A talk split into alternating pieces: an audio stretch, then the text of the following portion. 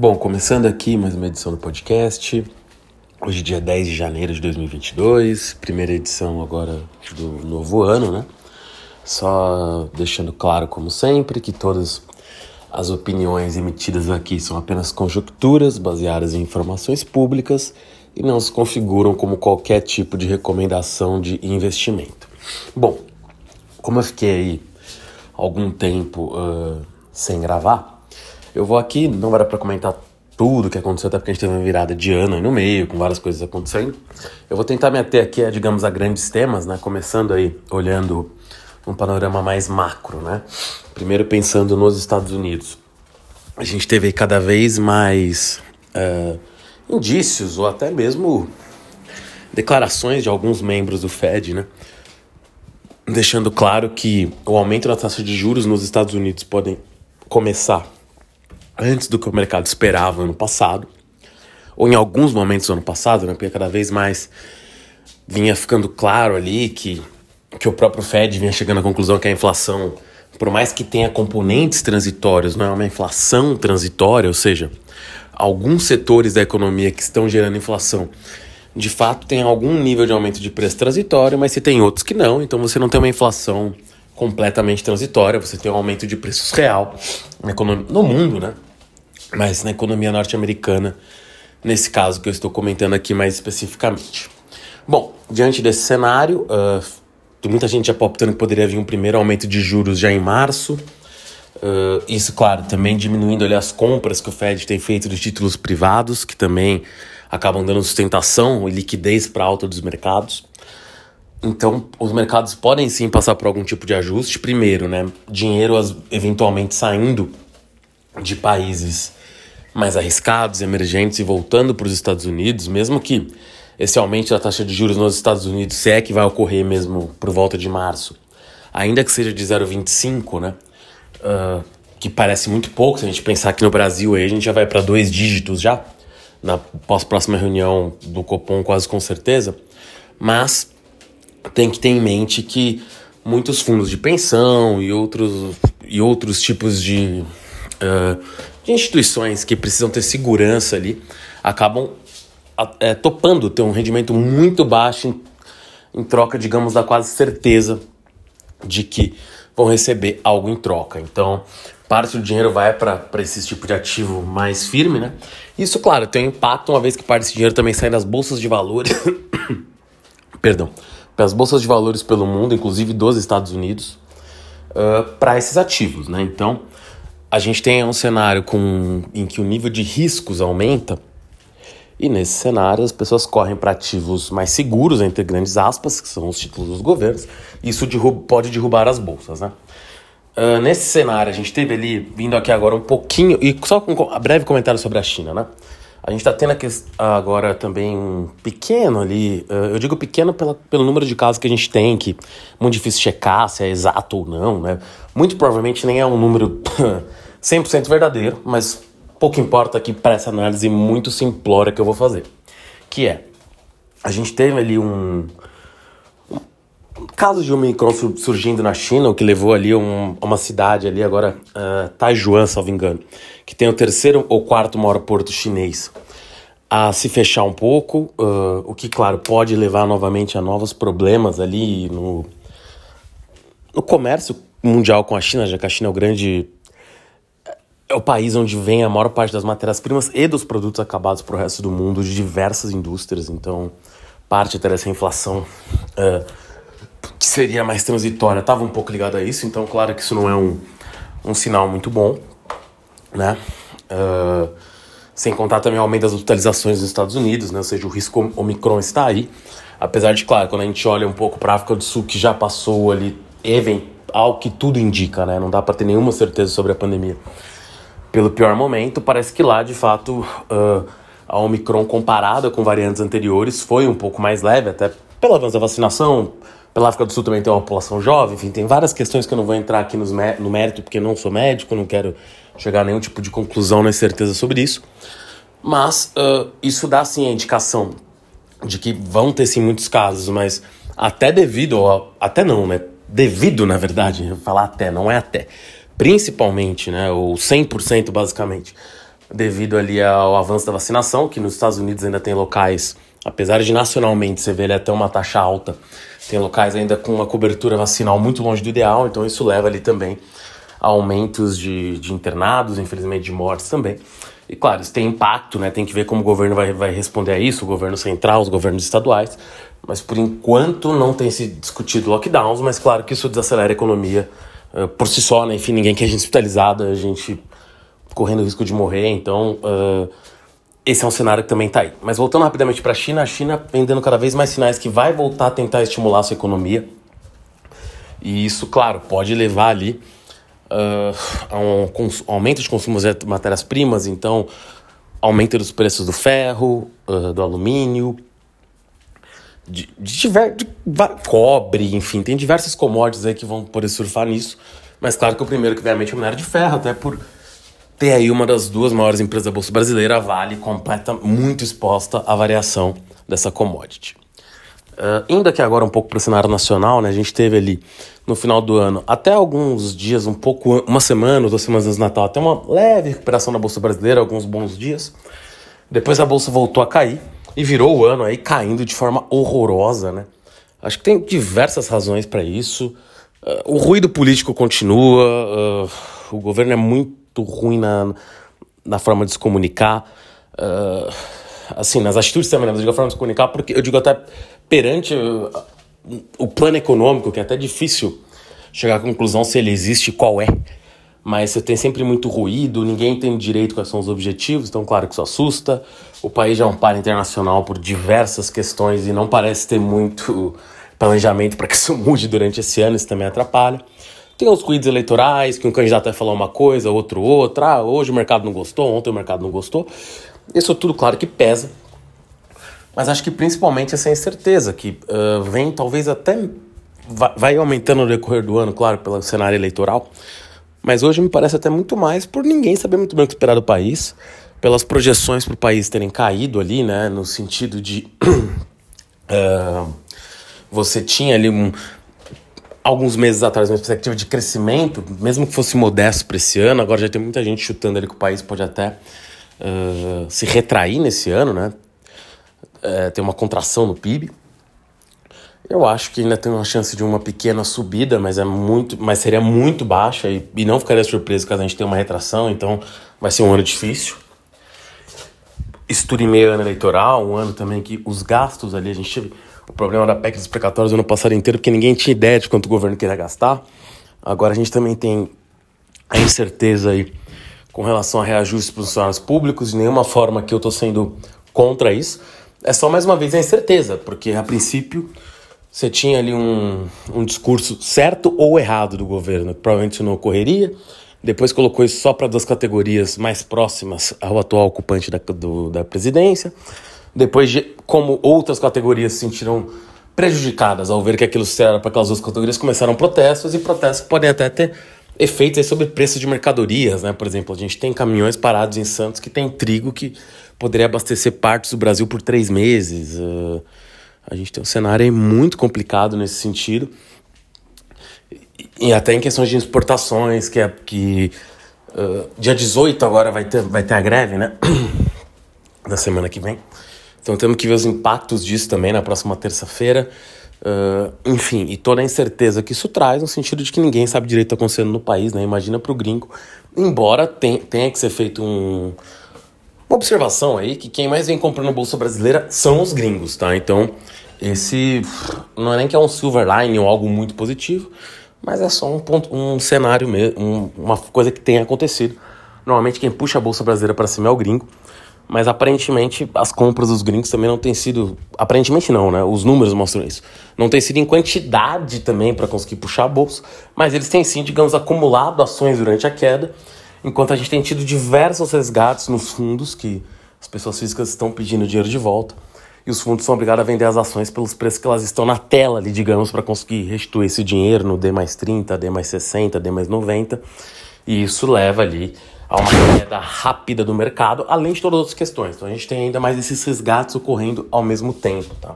Que digamos a cereja do bolo. Falando aqui um pouco mais de commodities, uh, e do cenário internacional de alguma forma ali. A gente teve os protestos no Cazaquistão, uh, na última semana, logo na virada do ano.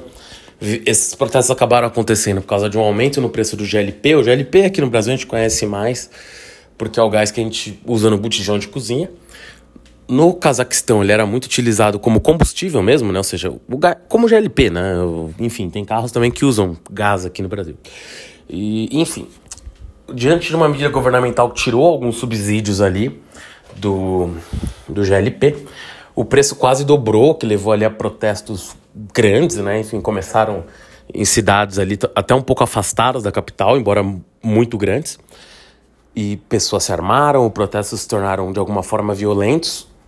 Uh, e claro, como ali a gente tem um país muito democrático, né, o Cazaquistão, no qual o Nur Alzatan, que aliás a, a, que ficou no governo de 91 a 2019, após sair do governo, indicou seu sucessor, que foi votado, mas foi indicado por ele e que mudou o nome da capital de Astana para o seu próprio sobrenome, ou seja, a capital do Cazaquistão tem o nome ou o sobrenome, enfim, do ex-presidente do país que ainda está vivo, um senhor hoje. Uh, só para você ver o nível de liberdade e a democracia que se tem lá, né? Aqui, claro, só para explicar uma ironia, tá? De qualquer forma, a princípio os protestos foram tão fortes ali que o atual presidente sacou, que foi indicado pelo, pelo anterior, que ainda está vivo, uh, sacou seu primeiro-ministro, trocou, trocou ali alguns ministros, mas isso não adiantou de grande coisa. Na capital tinha gente tentando colocar fogo na mansão presidencial, então ele colocou a polícia e o exército na rua mandando atirar nas pessoas, né? Uma medida muito usada por, por autocratas ali. E dentro disso, a Rússia também ofereceu ajuda diante de um tratado que ela tem com seis ex-repúblicas soviéticas ali Uh, enviou, não está muito certo o número de soldados que foram, mas seria algo em torno de 2.500 a 3.600 soldados russos da Bielorrússia e de outros países da região, que fortaleceram ali, ainda mais essa defesa do, do, do atual mandatário né, do Cazaquistão. Prenderam mais de 8 mil pessoas, mataram mais de 160. Então, diante disso, claro que pelas notícias que se tem na mídia internacional, que também são escassas, os protestos arrefeceram um pouco e lembra bastante aí os processos que teve, na verdade, em diversos países no último ano. A gente teve só na África ali alguns golpes de Estado liderados por militares nos últimos anos, mas uh, nos últimos anos, perdão, no último ano, quis dizer mesmo. Mas essa insurgência acaba lembrando muito os casos, primeiro, da Bela Rússia, que é um vizinho ali, né? Também sob influência russa muito grande, que o Lukashenko ali também teve protestos populares muito grandes que foram rechaçados por forças de segurança também com a ajuda russa, e a Birmania, né, Myanmar hoje em dia, que também teve ali a tirada de um governo, no caso, a retirada de um governo democraticamente eleito, protesto da população após essa retirada, e aí o, o exército também atirando para matar, enfim, então Infelizmente, isso foi uma regra, não uma regra, mas uh, aconteceu mais de uma vez no mundo nos últimos anos. De qualquer forma, né, quais foram as reverberações disso? Nesse momento, aparentemente, é sempre muito difícil fazer previsões nesse sentido, que as coisas lá, uh, diante dessa repressão, os protestos pararam, então, não que esteja, as coisas estejam estáveis, mas de alguma forma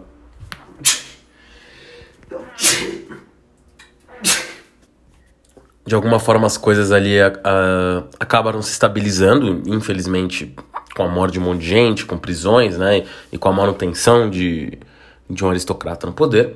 Mas dentro disso, né, quais foram os reflexos disso? A, o Cazaquistão hoje é o de 13 terceiro, 15 maior produtor de petróleo do mundo. Por mais que você fale, nossa, só 15 né? A diferença deles pro Brasil, que hoje é o oitavo ou nono, não é tão grande. Então, assim, é um produtor relevante ele não faz parte da OPEP, mas faz parte da OPEP+, que, por exemplo, a Rússia também não faz parte da OPEP. Então, hoje, basicamente, quem manda no preço do petróleo no mundo é a OPEP+. Então, o Cazaquistão é um dos integrantes desse desse desse cartel e um integrante importante, até justamente por ser uma aristocracia tanto tempo com o mesmo grupo no poder, era relativamente estável, entre aspas, em sua produção. Então, uh, acabava sendo importante tendo ele ali do lado do grupo, do, da OPEP. Então, levou-se ali a um pequeno aumento do preço do petróleo, as tensões ali no Cazaquistão, e mais do que isso, né? A gente vai para uma coisa que eu falo muito aqui, talvez não seja tão falado no mercado de forma geral, que é a energia nuclear. Hoje, se a gente pegar as exportações para o mundo, o Cazaquistão corresponde. Exportações, né? O Cazaquistão responde a mais de 40% ou 50% das exportações para o mundo de urânio Então o urânio teve até uma subida expressiva diante dos problemas ali no Cazaquistão. Uh, não foi também uma subida tão absurda, mas isso só demonstrou mais uma vez, né, de alguma forma, como as fontes de energia que poderiam ser as de transição para a Europa, no caso, né, você pode pensar. Claro que você já tem ali uh, as fontes limpas, né, no caso, porque aqui eu vou falar de gás natural, que acaba ainda sendo uma fonte suja, embora menos suja que petróleo.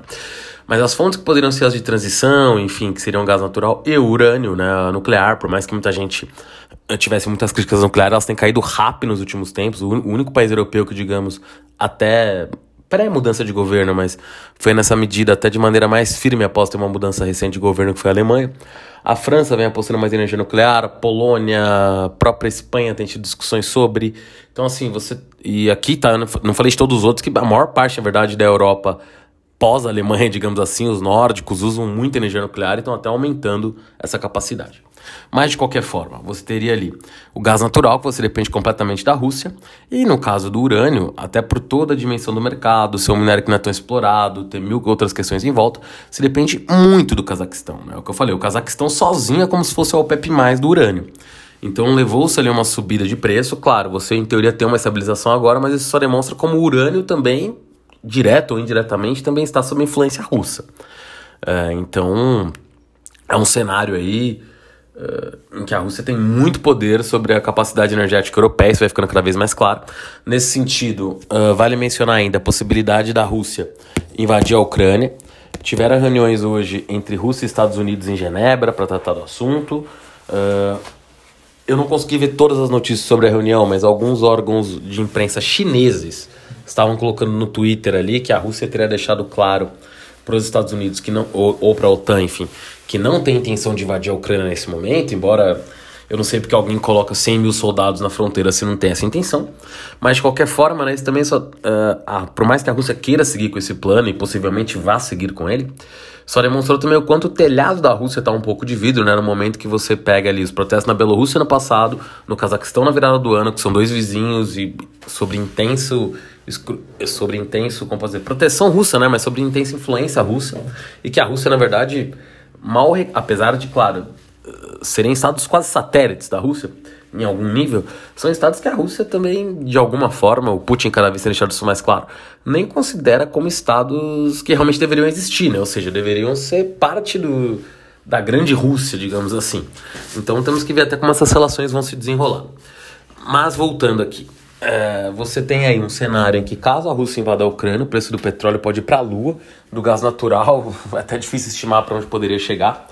As sanções é, contra a Rússia ali também teriam um, poderiam ficar muito grandes, como até comentei, a Rússia poderia ser inclusive tirada do meio de pagamento internacional, poderia, entre aspas, fazer até o Bitcoin andar, ou outros tipos de criptomoedas, que também vem em queda esse ano, tudo vem caindo. Então, é apenas um cenário aí que não está certo, mas eu diria que independente dessa invasão, se a gente pensar nas, nos países né, que tem produção de petróleo, a gente tem diversos países com problemas. A Líbia até aumentou sua produção, mas vai ter uma eleição complicada, pode, pode ter outros problemas. A Argélia já teve problemas recentes. Uh, você tem ali no Oriente Médio o Irã, que também avançou ali com aparentemente com seu programa nuclear, e Israel parece cada vez mais disposto a comprar uma briga com o Irã para valer. Né? Então, diria até que um cisne negro, aí, como o Caleb gostaria de dizer, do ano, seria uma guerra Irã-Israel, tá? Uh, que poderia ser uma guerra muito séria, uma coisa que não tem muita gente comentando, mas o, realmente a temperatura ali está muito elevada e Israel está muito incomodado com essa suposta possibilidade do Irã ter uma arma atômica. O Irã também, claro, nunca gostou de Israel, então é, não é, digamos que não é desprezível a chance de algo acontecer ali.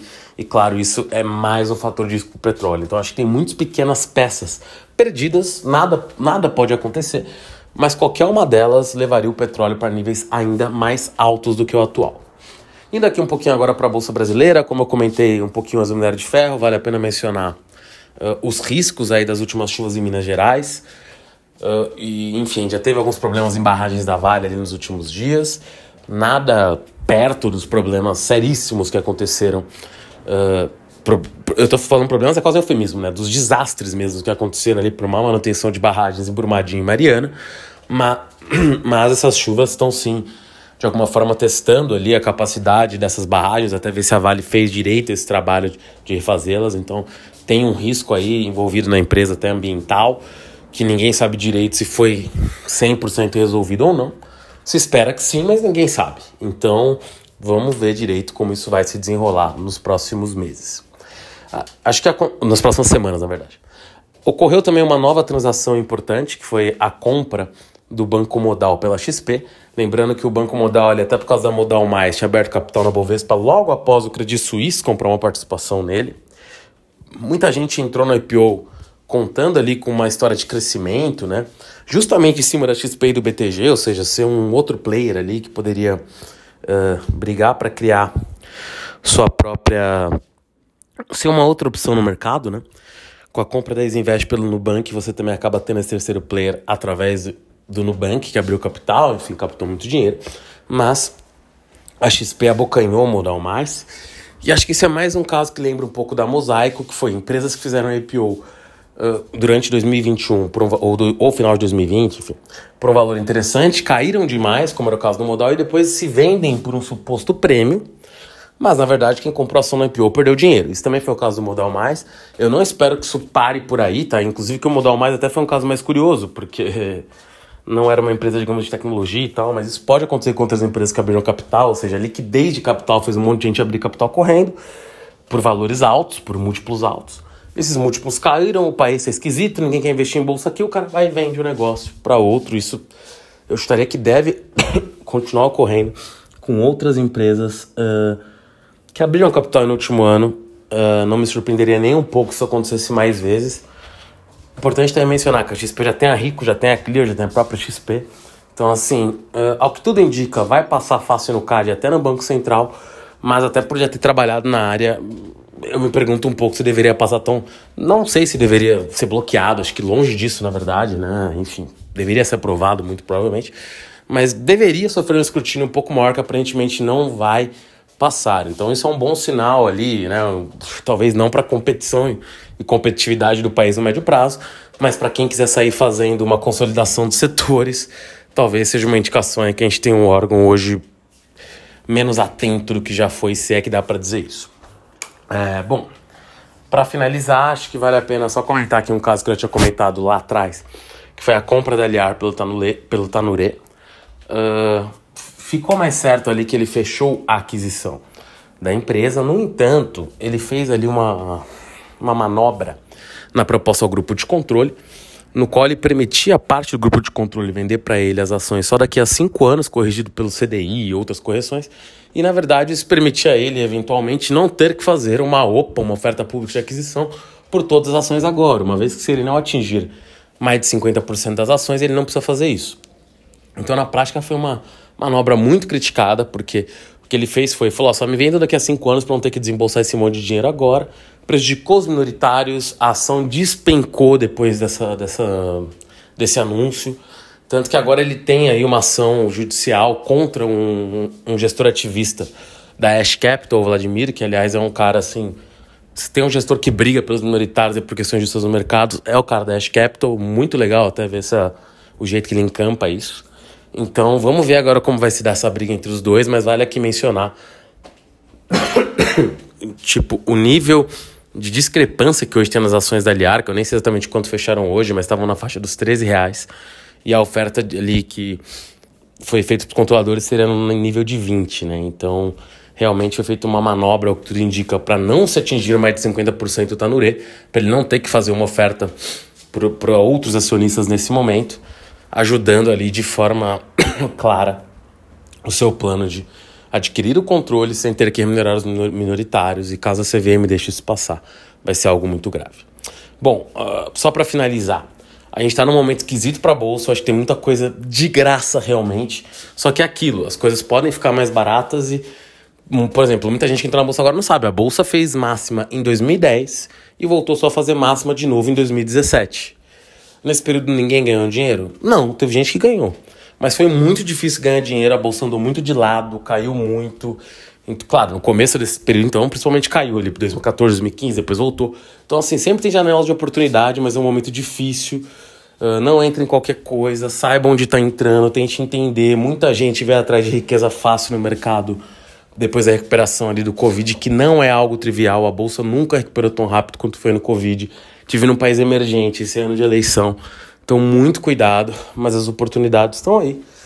E principalmente em commodities, em petróleo e eventualmente em outros casos a China realmente acelere ali, faça planos de estímulo, né, para voltar a, a ter um maior crescimento como percentual, a gente pode sim ver alguns setores se beneficiando disso. Bom, por hoje é isso, até a próxima edição. Valeu!